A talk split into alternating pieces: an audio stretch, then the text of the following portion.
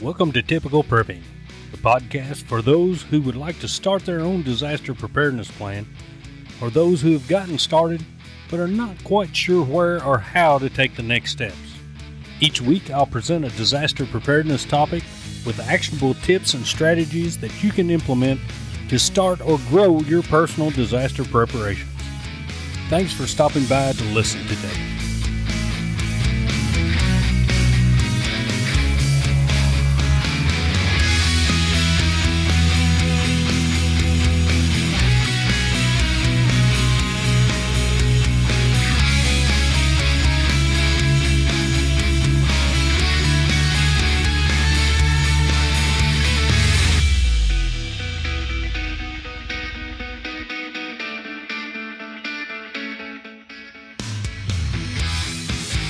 Hi, I'm Keith, and welcome to Typical Prepping. In this episode, we'll be talking about small space prepping or prepping in an apartment or condo. If you live in a condominium or apartment building, your prepping needs are different from preppers who live in a house or homestead. Prepping in an apartment requires the same commodities as large scale prepping, but you need to make different choices based on your space. You can still prep by making provisions for water, food, cooking, heating, lighting, medical provision, safety, and plans to evacuate. You just have to be strategic about it. The first step in figuring out a prepping plan in an apartment is to sit down and take a hard look at your lifestyle. You need to analyze your needs, your space, and the nature of possible disasters that could impact you and your family. The type of prepping you need to do and the supplies you need will differ depending on your geographical location, local weather conditions, and whether you will prep to stay in place or prep to bug out to a safer location if the need arises.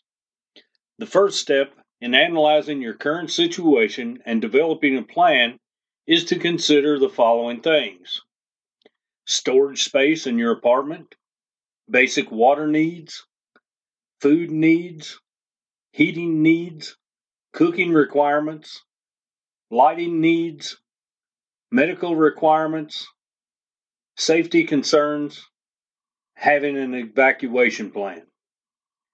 Taking stock of the available space, what your basic survival needs are, your medical situation, and safety concerns will give you a good starting point to base your planning on and the next steps you will take to develop that plan.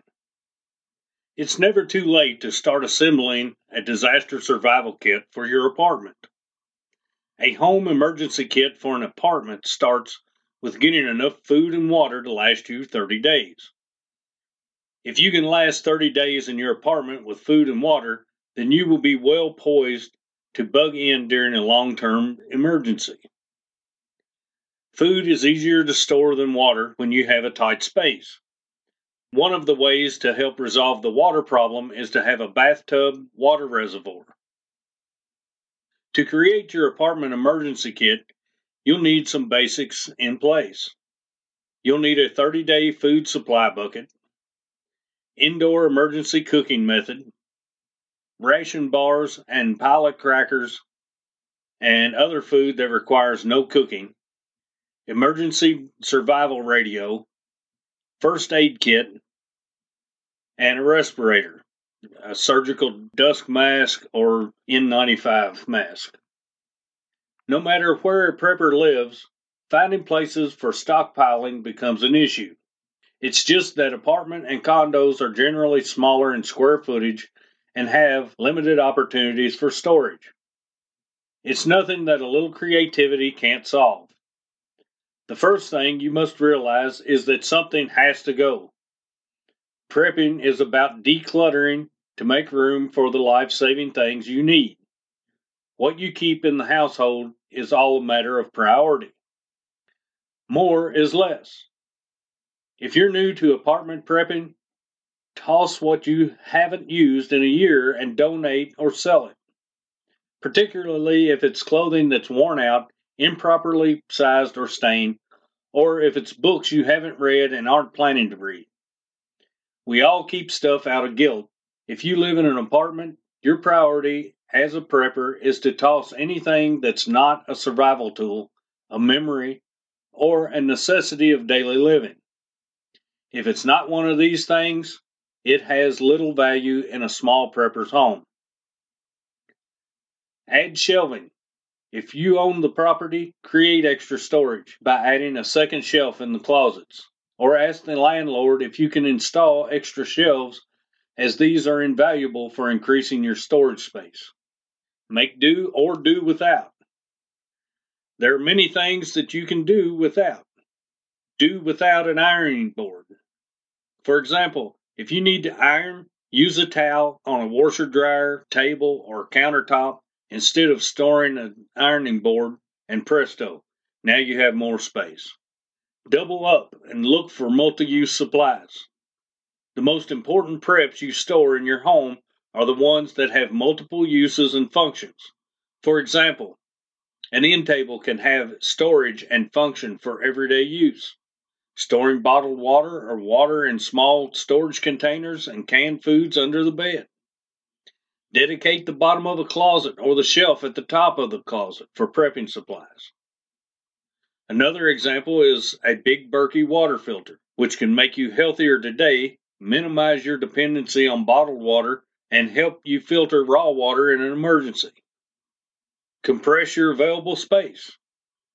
There are many conventions to help you find places to stash your stuff and help you take advantage of the space you have. Another favorite idea is a vacuum sealer. For example, can help you compress items for storage, which gives you more space. Make a list of things you need by priority. In my opinion, these should be your priorities, not necessarily in this order water, food, first aid supplies, personal medications, bug out bag, lighting, emergency radio, toilet, and hygiene supplies. Here's some other tips and suggestions for apartment or condo dwellers. Have a bug out bag ready. Having a bug out bag ready to go is arguably the most important thing you can do as an apartment dweller. A bug out bag is simply a backpack acting as a survival kit that you could evacuate your apartment with to help you stay alive while you're on the go. The idea is to have enough gear to help you survive a minimum of three days in the event you bug out at a moment's notice. Get yourself a five gallon plastic bucket with a lid. The lid is the essential element here because it means that your bucket could serve as a dry storage container or even an emergency toilet. A bucket is a prepper list essential with hundreds of uses that could save your skin. Stockpile batteries, toilet paper, and paper towels. Batteries go out of date, so keep a regular check. Store them in your bucket. Rolls of toilet paper can be compressed to save storage space. Press the rounded roll flat, it won't affect the paper. If you need to evacuate your premises in a hurry, Toilet paper could be a lifesaver. Make sure you have some in your EDC kit as well. Store a backpacking stove. A lightweight stove is an essential for the prepper's list, but is absolutely no use without fuel. Store propane canisters along with your stove. Although denatured alcohol may be more accessible when the rest of the town is desperate for propane. Backpacking stoves aren't designed for indoor use and will produce carbon monoxide, which can be deadly. Always use a camping stove in a well ventilated space, preferably next to an open window. Collect and store non perishable food. Store a three day supply of dehydrated food for each person in your family. Periodically, check the dates on the packages, but they're generally good for 10 to 15 years. Find dried food that only requires water and packets that require minimal simmering to conserve your precious fuel.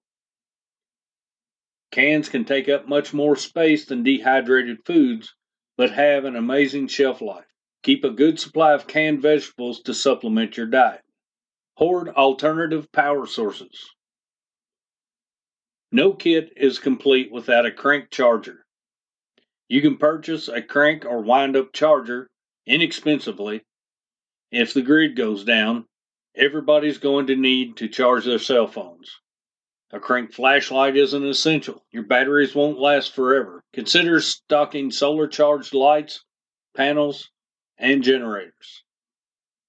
Stockpile candles and alternative lighting. If electricity becomes scarce, you'll need to conserve it, especially during the winter months when it gets dark earlier. Stockpile candles and keep them in your bucket. Glass hurricane lamps can help protect your flame. Consider storing emergency kerosene or oil lamps. And don't forget the fuel. Have a sleeping bag. When it's cold, a sleeping bag can be more effective and more easier to store than blankets. You'll most likely have sheets handy anyway, but a sleeping bag is essential for your bug out kit if you need to evacuate in a hurry. Make sure you never run out of duct tape. They always say that if you can't fix it with duct tape, it can't be fixed. Keep as many rolls as you can store, as well as large plastic waterproof sheets to help you to cover a broken window or partition a room. Grow some herbs. Herbs grow easily on a windowsill and make meal times much more palatable if you're surviving on a diet of dehydrated foodstuffs and canned food. Herbs can also be used to keep away pests. Grow a garden. If you have a patio or deck space available, you can utilize that space to grow many vegetables that can easily be grown in containers. Get yourself a toolkit. All homes should have a toolbox. Screwdrivers, hammers, nails, and screws could save your life. Check your security. In an emergency situation, you should ensure that your property is secure. Get extra locks on windows and doors making your home as difficult for unwanted guests to enter as possible. Have a fire plan. Have a routine that you know well because, in the case of a fire, panic can blind you.